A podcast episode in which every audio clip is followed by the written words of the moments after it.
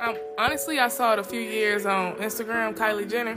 I don't follow her anymore, but I thought it was a cool idea to gather um, together with your friends and to celebrate a holiday that you usually don't spend with them. You usually spend with family, and your friends are just as just as important as your family. So you should be able to have a time with them before you go do the big Thanksgiving. I thought it was a cool idea.